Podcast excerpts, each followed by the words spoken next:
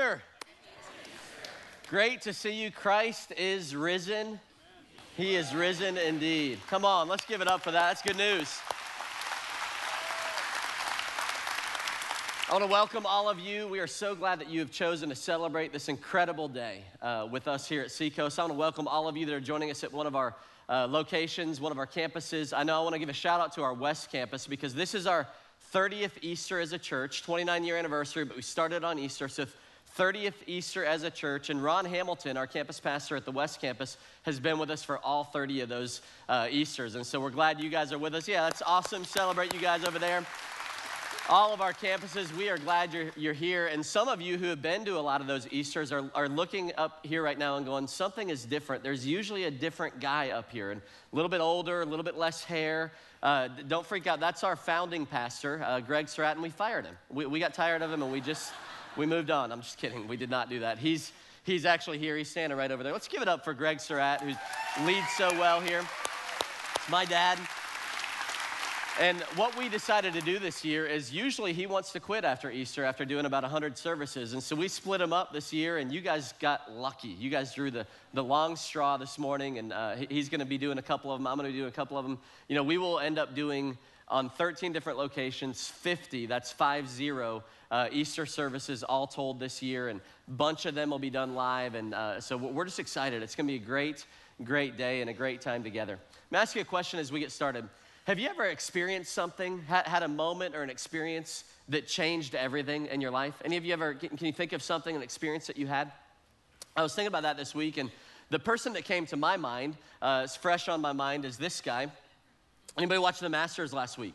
Uh, Sergio Garcia, right? And uh, if you know anything about golf, uh, we won't spend our whole time talking about golf, so don't tune out too much. But, but Sergio uh, has been playing for a long time. He's been a good golfer for a long time. But early on in his career, everybody thought he was going to be one of the greatest. But over the years, he's developed a reputation as the guy that can't win the big tournament. Just could never come through when it mattered the most. That there are these major golf tournaments uh, that, that are the most important ones. And Sergio had played in 73 majors and hadn't won a single one. And so Sergio's coming into the Masters and, and he's playing really well. And this had happened several times. He played really well and then he would kind of fold on the last day. Well, sure enough, Sunday in the Masters, Sergio's winning, turns around to the back nine, and he starts to do what Sergio always does. He starts to fall apart.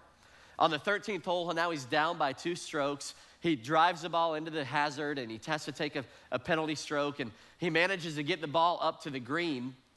And Sergio's facing a pretty big putt. He's, he's got a seven and a half foot putt that can't win him the tournament, but if he misses it, it will almost assuredly lose him the tournament. And so he's staring down a seven foot putt. Now, in the, in the, in the PGAs, they make these putts about 53% of the time.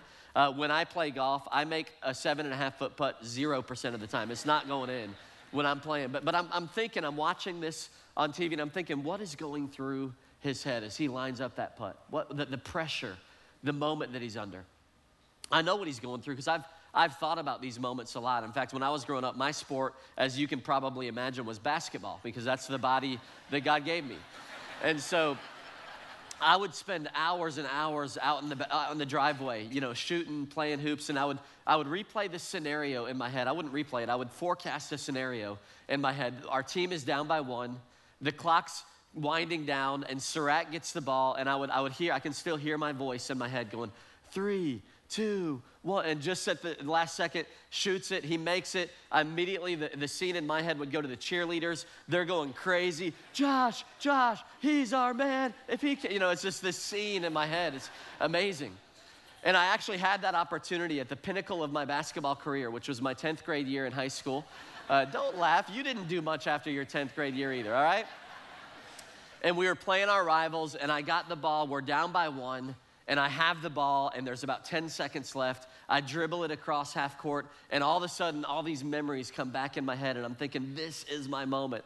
And what do I do? I get to that moment, and, and as the time is getting ready to run out, I pass the ball to a teammate. I, I couldn't take the shot. I froze under, under pressure. And so, so I know what Sergio was thinking as he's lining up this putt, but he, he coolly and calmly he steps up and, and he drains this putt. And it's a moment for him that changes everything because he would the, the momentum shifts and it turns back into his favor, and, and he would go on to win a Masters golf tournament. And Sergio Garcia will never be remembered again as the guy who couldn't win the big one. He will be remembered as a Masters champion, one of the most elite clubs in, in athletics and sports. And so, so a moment that changed everything for him. And, and most of us haven't won the Masters, uh, if I was guessing, but, but, but we've had these moments that change everything. For, for you, it may be that moment that you met the person that would ultimately become your husband or your wife. And you can remember, man, in that moment, everything begun to change. It could be that moment that you had your very first child. I mean, can I get an amen? That changes everything, for better and for worse sometimes. But these, these moments, these, these moments, it could be something that somebody said to you, and that moment just froze in time for good or for bad. Could be the moment that you got that phone call, or the day that you lost that person that you love so dearly. And you'll never forget that day, and you'll never quite be the same since then. Well, it's Easter weekend, and you're not going to be surprised to know that we're going to be discussing a moment in history that changed absolutely everything. Not just historically did it change everything, but, but for, for many, many people, for billions of people now through history, this one moment changed everything. And what we're going to do today is we're going to look at it through a little bit of a different lens, a little bit of a different angle. If you're new to Seacoast, first of all, we're glad you're here, and we're so glad that uh, whether you were dragged by a friend or you're exploring your faith or you're just in town, we're glad that you chose to worship with us. Our church has been going through the Bible this year. We've been reading through the Bible in a year, the year of the Word. And so our commitment has been that we're going to preach on whatever passages that we read that week. And so this past week, if you're reading the Bible in the year with us, you'll know that we didn't actually cover the resurrection story. But what we did do is we covered a story in Acts chapter 2 where there was a guy who, perhaps more than anybody, best illustrates the difference that the resurrection made for him.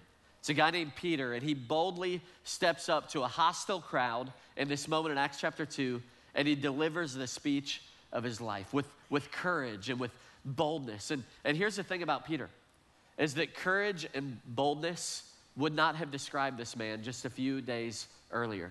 In fact, on the night that Jesus died, Peter w- was a coward. He actually betrayed his best friend on the night that he needed him the most. And, and it wasn't just that he did it, but it, Peter was one of these guys that was like, hey, just the day before, he was like, Jesus, no matter what happens, I'm with you all the way till the end. I'm your guy. You can count on me. You know, with his words, he was all in. And then 24 hours later, he caves under pressure. He abandons him. And then he gets cornered by a group of people, one of whom was a 15 year old girl. And even to a 15 year old girl, no offense to 15 year old girls, but he couldn't even he couldn't even acknowledge that he knew Jesus. He caved, he folded. Yet somehow, a couple days later, Peter finds himself in this moment and he rises to the occasion. What was the difference for him? It was the resurrection of Jesus. See, the resurrection of Jesus changes everything. It really does. So, so here's what's happening uh, Jesus had died, he'd rose again, he'd now uh, revealed himself to over 500 different people. And, and the, the disciples, there were only about 120 true believers that were left. And they're gathered together in Jerusalem. And, and they have this, this church service. And it, it goes from being like a, a Baptist church service to being like way Pentecostal, like the Spirit moves and, and stuff just, I mean, people are speaking in different languages. It's this crazy, crazy event. And, and people start to hear about this. And they're like, what is going on in this church service? So this large crowd begins to ga- gather, demanding an answer and they seem to be pretty inflammatory. They're, they're accusing them, Are you guys drunk? It's only nine o'clock in the morning. What's going on? What, what, what what's happening? And I imagine the disciples kind of look around and, and they're wondering, okay, now here's a moment. Who's going to step up? Who's going to step up and lead in this moment? And, and the man that does it is a man named Peter. And here's what he says. It says, Then Peter stood up with the eleven, raised his voice, and addressed the crowd. Notice you don't see this cowardice, it's a boldness. He raised his voice and he addressed the crowd. He says, Fellow Jews and all of you who live in Jerusalem, let me explain this to you. Listen carefully to what I say. He, he says, The words that I'm getting ready to say could potentially change everything for you. Listen carefully to what I say. And I would invite you, if you're here today, many of us have heard the story of the resurrection dozens and dozens of times, maybe hundreds of times and, and, and, and you're doing the Easter thing and you're excited to be here, but, but don't gloss over it. I want to ask you to do the same thing that Peter asked of them. Would you listen carefully for the next couple of minutes? Because I believe that the story that we're getting ready to read could drastically change everything for you. So, so let's jump into it. What, what, what can we learn? Why does the resurrection change everything? I told you the resurrection changes everything. Prove it, Josh. Why? What, what's the big deal about the resurrection? Well, let's look at a couple things. If you have an outline sheet, you can kind of follow along, and we'll have the, the notes here on the screen as well. But the first thing that it does is it proves that Jesus is who he said he was. The resurrection proves that Jesus is who he said he was. Does anybody in here ever struggle with doubt from time to time? Just honestly? Okay, about four of us over here. That's great. We'll just talk to you guys. Y'all come lean in. We'll no, we, we struggle with doubt sometimes, don't we? Maybe you, um, you read something a, a, book or an article from a skeptic, and, and, and you just wonder, I, I wonder if, if they're right. Could they be right about this? Maybe like me, just a couple of weeks ago, I was lying in bed and had put the kids down. We're saying our night prayers, and, and, and I'm lying in bed, and I had this thought that just hit me what if, what if all of this isn't true? I mean, and it just hit me from nowhere. And if I, if I struggle with that, I know I'm more holy than most of you in this room, if not all of you. So, so we all struggle with this from time to time. Maybe, you just wonder, why hasn't God come through for me in, in this situation? Or maybe you've been reading through the year in the Word and, and you read some stories and you're like, really? Like, could a loving God be a part of this? And it kind of creates some doubts in us. Most of us encounter some form of doubts along the way. And as Peter was addressing this crowd a couple thousand years ago, there were lots of different doubters in the room. There were several types of doubters. There were some people that they were known as the Pharisees or the leaders of the religious law, and they were just out and out skeptics. They didn't believe it, they were hostile towards it. They had dogged Jesus' entire ministry. They, they were constantly trying to trap him and they were trying to trick him. And they thought, man, the people who are buying into this are crazy. How could people fall for something like this? Maybe there's a couple of you in the room today that that, that would characterize you. You're just, you're just not sure that you buy into this. You're a skeptic. There were other people in the crowd that day who they had heard about Jesus. It's just, I mean, Israel's a, a very small country, and, and the miracles that Jesus did, they spread. People, people had heard about him, but maybe they just hadn't gotten around to checking it out. They didn't have time in their day to, to seek out what another one of these spiritual gurus had to say. So they, they, they had those kinds of doubts. They just weren't sure. They hadn't, hadn't scoped it out. It's interesting, there were a lot of people in that crowd that day who probably had at one point followed Jesus. I mean, think about it. Jesus, he fed thousands of people. He healed bunch of people. He turned water into wine. There were a lot of people that began to follow him throughout the years. But then when he died on the cross, the crowds began to dwindle. There were about 120 true believers left in this moment. So there were probably some people in the crowd that were going, Man, I, I, I want to have hope. I want to believe that this could be something here. But there were a lot of different doubters that were there. What, what did Peter say to him? Look what he said. He says, Fellow Israelites, listen to this. Jesus of Nazareth was a man accredited by God to you by miracles, wonders, and signs, which God did among you through him, as you yourselves already know. Remember, small country, you already know. You know about Jesus, you've heard about him. This is who I'm talking about right now. And then he says, This man was handed over to you by God's deliberate plan and foreknowledge. That's interesting by God's deliberate plan and foreknowledge. In other words, the, the crucifixion, Good Friday, that wasn't a surprise to God. God. God had this in mind at all times. You know, we talk about a God who is omniscient. That means that he knows everything. How many of you would agree it's hard to surprise an omniscient God? There was never a day that, that God woke up and thought, man, I did not know that was going to happen. That's good news for us because that means if it's not a surprise to God, it may be a surprise to us, but He's already at work on a solution. And maybe you're here today and, and you're experiencing a Good Friday kind of a moment, a surprise. You didn't see it coming, you didn't know, but I just want to encourage you that there's a resurrection coming, that God already had this in mind. He says, And you, with the help of wicked men, put him to death by nailing him to the cross. There's that boldness again. He says, But God raised him from the dead. Most important line of this verse, but God raised him from the dead freeing him from the agony of death because it was impossible for death to keep his hold on him.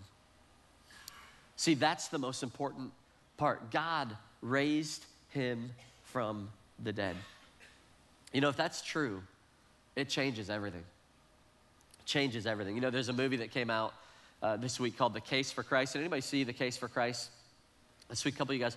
Cool thing is that the song that all of our campuses sang together right before the message, uh, I, I, Believe in You, was a song that was written and is on the soundtrack for The Case for Christ, which is kind of cool. Our band, uh, our team wrote it just a couple of months ago and, and did a great job with it. But went to see that movie this week. And if you haven't seen it, it's a movie, a great movie, especially if you struggle with doubt. It's about a, a, guy, a guy named Lee Strobel. Lee was an investigative journalist with the Chicago Tribune, uh, and he was an award-winning journalist and did, did, was very, very good professionally. But he also was a professing atheist, and he had made up his mind he was going to raise his family as atheists. His wife and him were on the same page, and then one day, his, his uh, daughter had some health challenges, and, and through that, his wife met a woman who led her to Christ, and she became a believer in Christ. And as you can imagine, it rattled his world. He was like, I, I cannot believe that you're buying into this, this story, this myth of Jesus. And he did whatever he could to try to help her and help her see that, that this wasn't true, but it wasn't working, and his wife was really growing in her faith. And so it rattled him. And so here's what he decided to do He said, I'm an investigative journalist. He got approval from his uh, superiors at the Chicago Tribune to do a, an investigative piece to discredit and disprove Christianity.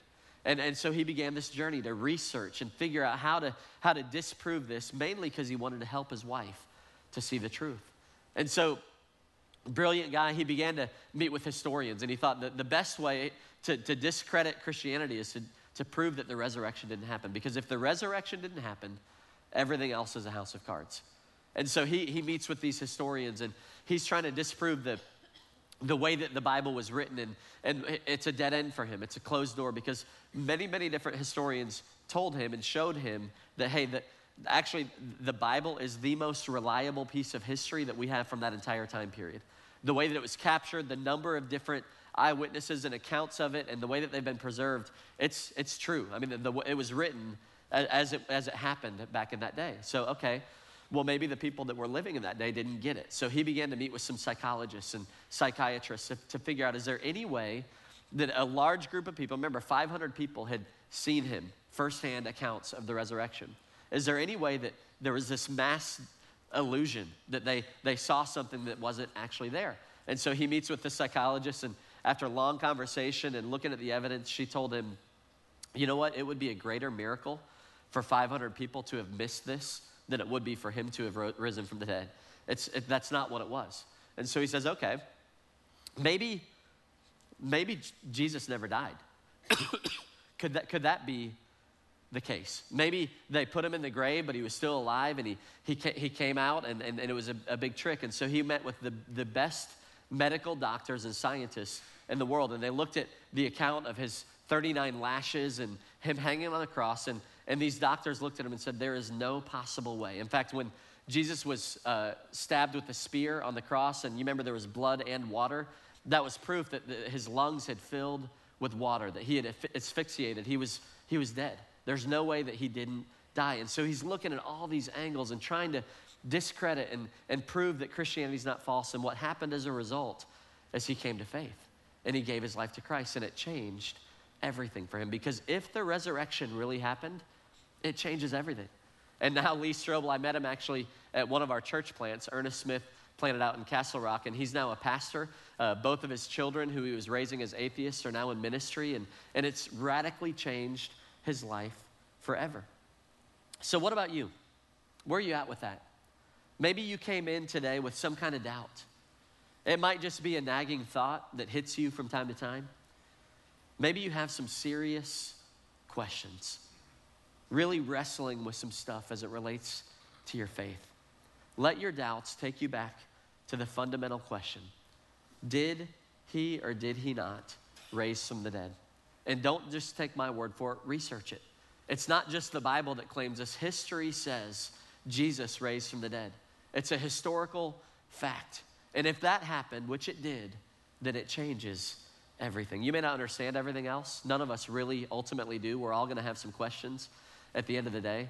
But if Jesus rose from the dead, it proves that he was who he said that he was.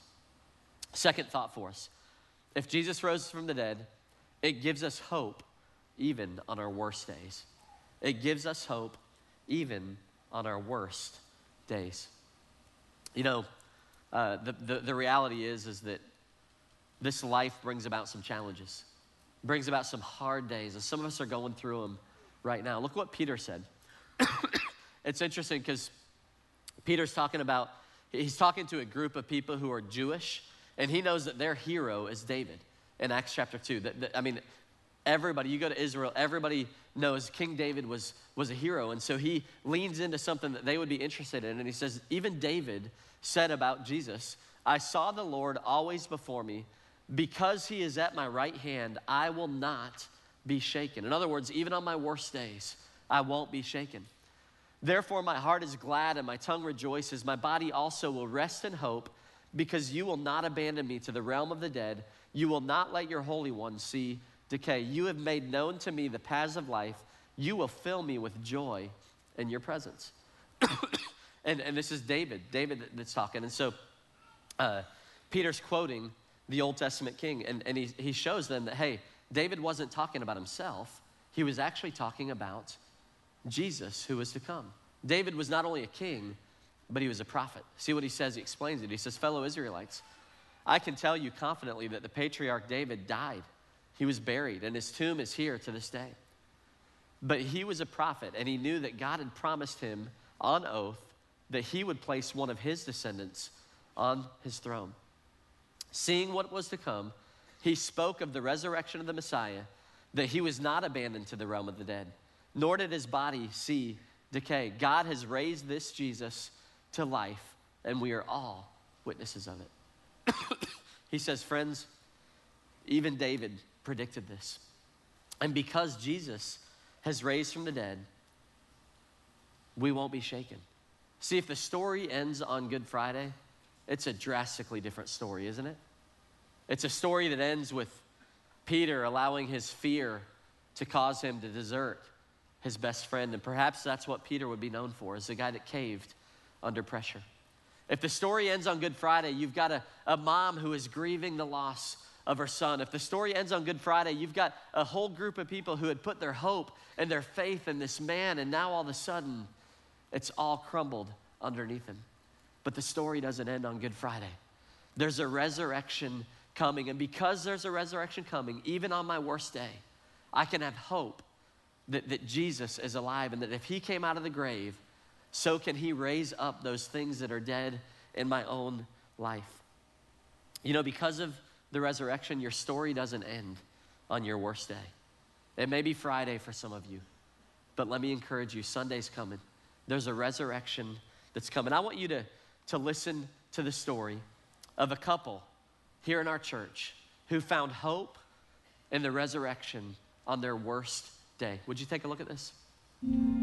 Sarah and I met in a online chat room as we chatted over time, you know, we started to learn more about each other. You know, uh, like the fact that I lived in Houston, Texas, and she lived in Sault Ste. Marie, Canada, which is, you know, a good 1,400 miles distance. But we decided, hey, you know, why don't we actually meet? We decided that I would fly up there and meet her and visit her up there under the watchful eye of her parents. There was a point, uh, you know, several months later where we decided, hey, you know, we, we love each other and maybe we ought to do something about this. So by April of 2000, we were married. So after Moira was born in uh, 2004, you know, we made a decision to continue to grow our family. And Peyton was born on uh, May 15th, uh, 2006. You know, she's a beautiful baby girl. While everything seemed like it was going really well, uh, within a couple of hours, everything turned around. An older woman walked into the room and she was kind of a stern, older looking woman who I didn't know at the time um, was a pediatric ophthalmologist. And she was reviewing some notes and she simply asked me if anyone had told me whether or not they expected this child to live. And I just looked at her confused because I had no idea that there was anything so significant going on with my child that there was any question of whether or not she'd live or die at this point. Peyton had, you know, impaired vision, impaired hearing. She couldn't hear because of nerve issues. Um, she had a heart murmur, she had hip dysplasia, uh, and, and, worst of all, she had uh, uh, parts of her brain, the cerebral cortex was underdeveloped. Uh. I was very overwhelmed by all of the responsibility that was coming with Peyton. All of the needs that she had were just more than one person could handle. And her care was really round the clock care at this point, and we didn't have outside help. And I was just, uh, just overwhelmed and beyond stressed, and I, I didn't know what to do. And in a conversation that I had with one of the moms at Mora's daycare, she told me that she thought that I could use some God in my life, and she invited me to come to church with her family. When we got to Seacoast, um, the whole experience was unlike anything that I'd ever had in my church going life. It was so different. And at the same time, it was something that I got so much out of, and I felt like somehow that this was where I needed to be, and the message was just something that I truly needed to hear. After the service, the mom that I went with, she took us uh, into the nursery area where at the time um, they had the one by one special needs ministry. I was just amazed because it was this place where children with special needs could go during a service time and be loved on and cared for and hear God's word at their own level or in some way just by being loved on by the people in that room. The, the benefits of one by one were felt immediately. You know, first we, you know, it was the first real opportunity in our lives to, to start going to church together as a family, uh, all four of us. It really helped to set us up for the point in time where we really were going to need God the most in our lives, which was uh, when she became very ill around March of 2013, and she wound up in the hospital for the last time. My mother's intuition was just telling me that something was very different about this hospital stay.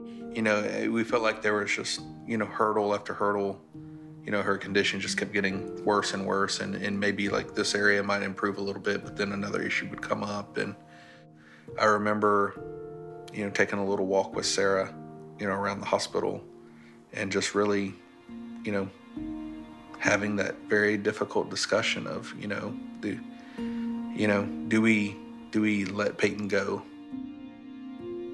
There was no way that Peyton was going to be improving, and if somehow she improved, she probably wouldn't improve enough to come home. And if there was a greater miracle than that, you know, what would her condition be like? But we talked about it, prayed about it, and we we did make that decision that it was time yeah. to it, let her go. I had this image in my head of the moment that she passed away that she's just running into the arms of Jesus, and that brings me hope. In more ways than I can say, she has impacted us forever in a positive way. We are better people because of Peyton. We we ended up at Seacoast because of Peyton. One day we'll be reunited, all of us. So I find hope in that.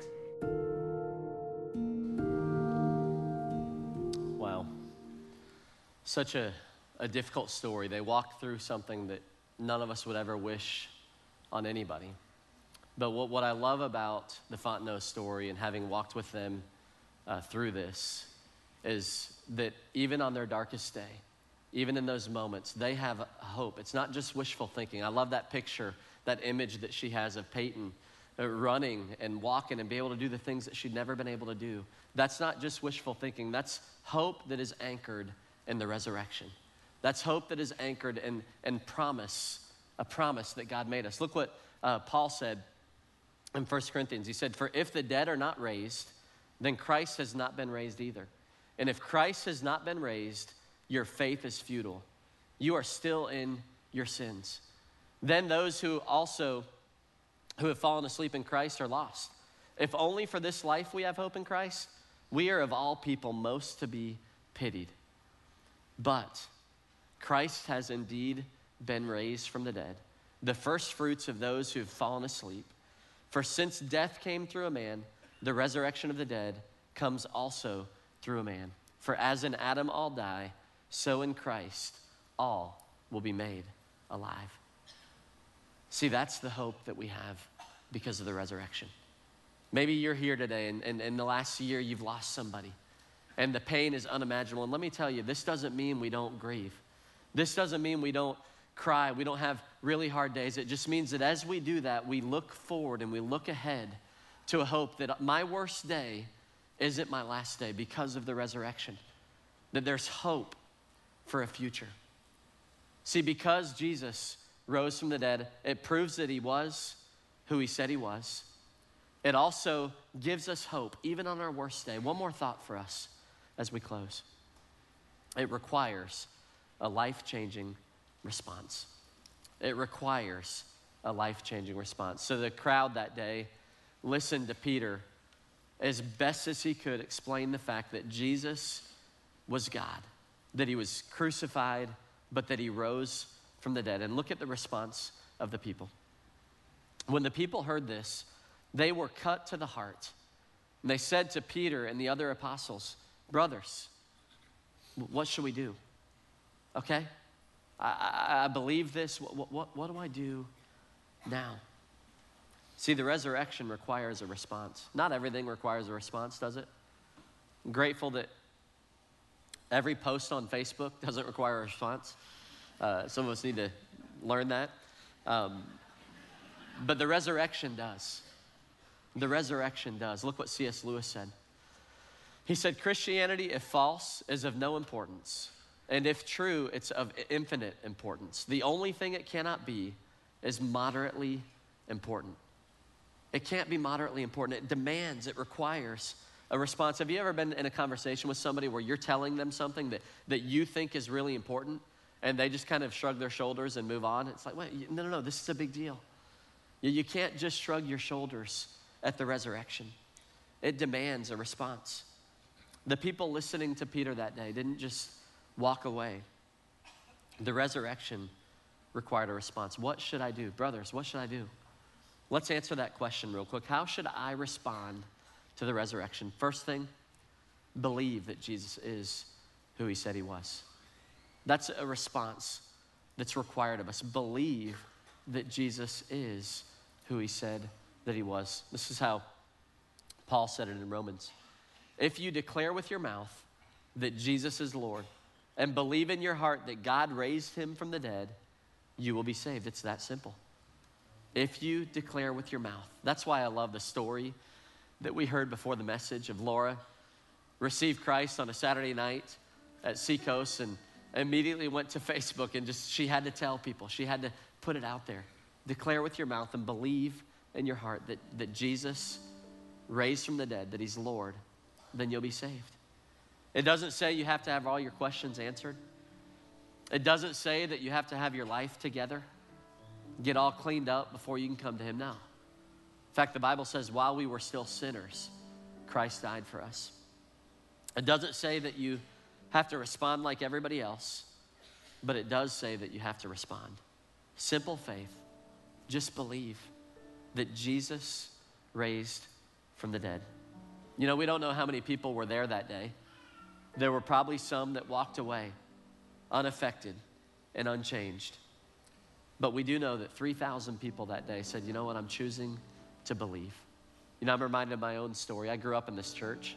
My dad started the church, and I've heard this story countless times. But for the first 18 years of my life, I shrugged my shoulders and I walked away. And there came a moment for me as a freshman in college that I had to make this decision for myself. And maybe you've grown up in church and your parents have always believed well, we can't live on our parents' belief. We have to make the decision for ourselves. And so, in a moment at a small group here at Seacoast, I decided, you know what, I believe. I believe that this is true. And it changed everything about my life. I began to, to gather with another group of believers to explore my faith. I began to serve in the church, and ultimately, I ended up pursuing a, a life called into ministry. And, and all of that was because I chose to believe. And if you'll make that decision that you believe that He is who He says He is, it'll change everything for you. Got to believe. Second thing that we have to do, second response, personally receive the hope that He gives. Personally receive it. Some of us may need that hope today. I'm reminded of the movie, The Case for Christ. There's this moment where Lee Strobel was interviewing a, a fellow researcher, and he had assumed that he was also an agnostic or an atheist. And at, at, one point, this guy looks at him and he says, You know, I was just like you at one point until my wife got diagnosed with cancer. And in the two and a half year journey that she battled cancer before she passed away, I found faith and I found hope because I needed hope.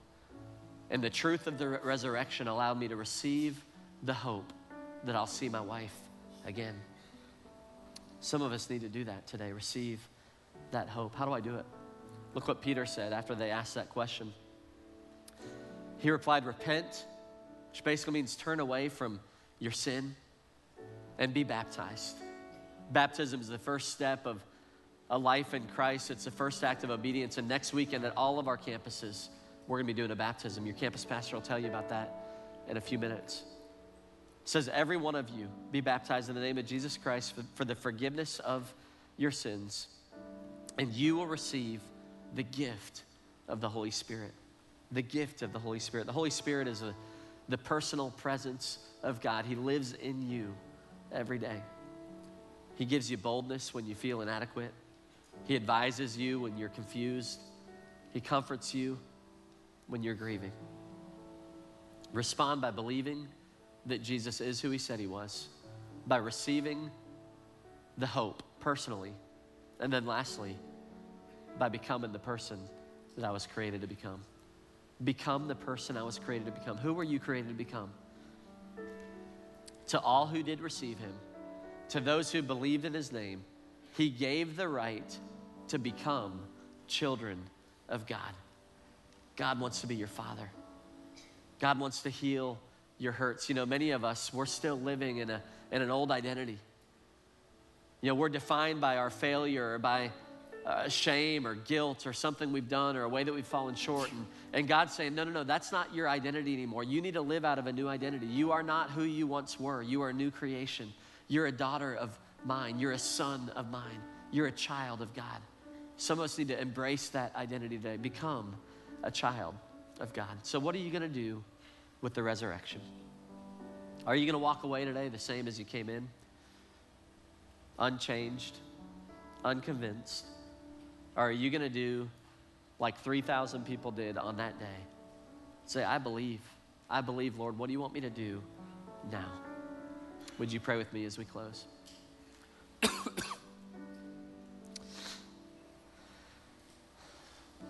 Father, I thank you so much that today we gather with millions of other believers to celebrate the reality and the truth that you came out of the grave, that you rose from the dead. God, today we choose to believe that. God, we thank you, Lord. I pray, Lord, for those of us that are maybe dealing with doubts today, that you would help anchor that truth into the depths of our soul, that we would be anchored by it, God, that we would be unmoved by anything else because of the reality that you came out of the grave.